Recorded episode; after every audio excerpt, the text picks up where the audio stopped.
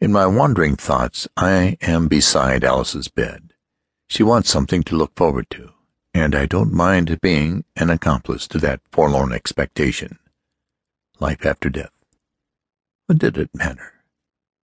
Some people, I tell her, believe you will be reunited with everybody you love after you pass over the ocean of death. I thought this vision had a satisfying, vague, ecumenical cloudiness. She smiled and took a deep drag on her cigarette. Maybe my father will be there. Maybe other people I loved will be there. Who, I should have asked, but didn't. Those impassible blue eyes of hers could always stop a none of my business question before I dared to ask. I'm glad now I didn't ask. What tragedy her too soon for me explanation would have been. There are many things it is better to find out on your own. During the Reverend's never speak ill of the dead eulogy, I heard muffled giggles from the office-dressed women gossiping in the back pews. They knew the dirt on the family, her drinking, his women. A man needs comfort when his wife turns to drink. I am cold on the church steps to kissing cheeks.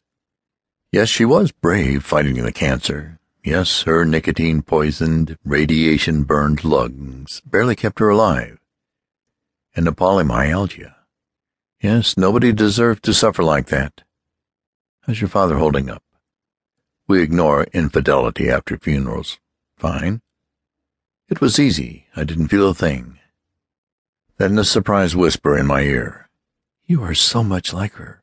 My mother's friend, G. She turns down the steps while I wonder why. I expect some country club handshakers would have been surprised to hear my inheritance was a Campbell's beef noodle soup box of old letters and creased photos. The top crisscrossed closed, sealed with tape, to be opened later. It didn't look special to me, but if you love an alcoholic, you can't expect her to remember or live up to her promises. So this cardboard bequest couldn't be a disappointment. The box reminded me of my goodbye mother's many promises to get organized. I have to get back on track, she would say, with good intentions as she tried lists, notes, diaries, filing cabinets, and manila envelopes. Systems didn't work for her.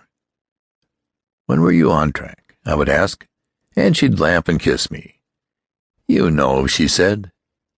She dashed off messages to herself spontaneously writing on whatever paper was handiest. At a new home show she saw an open desk with paper and envelopes laid out as if the owner were about to write a letter. She wrote one to my dearest Alice, and people wandering through the home always stopped to read it. Her checkbook was written in paragraphs with words she'd discovered. Dishabille. A lost Jane Austen word late 1700s, dressed in a deliberately careless or casual manner. What did we like about Jane's books? So polite, so restrained. Unrealistic, she said, and we kept reading. I didn't attend the irrelevant family burial of her ashes at Edenbrook, but I was drawn to her grave when the sun turned the mountains close and clear, stopping by now and then to say hello not expecting a reply. In September, a time of dread for me who lives at brightest in summers of flowing fast rivers, horses, and the smell of spruce, I opened the soup box. A disorganization of time and places.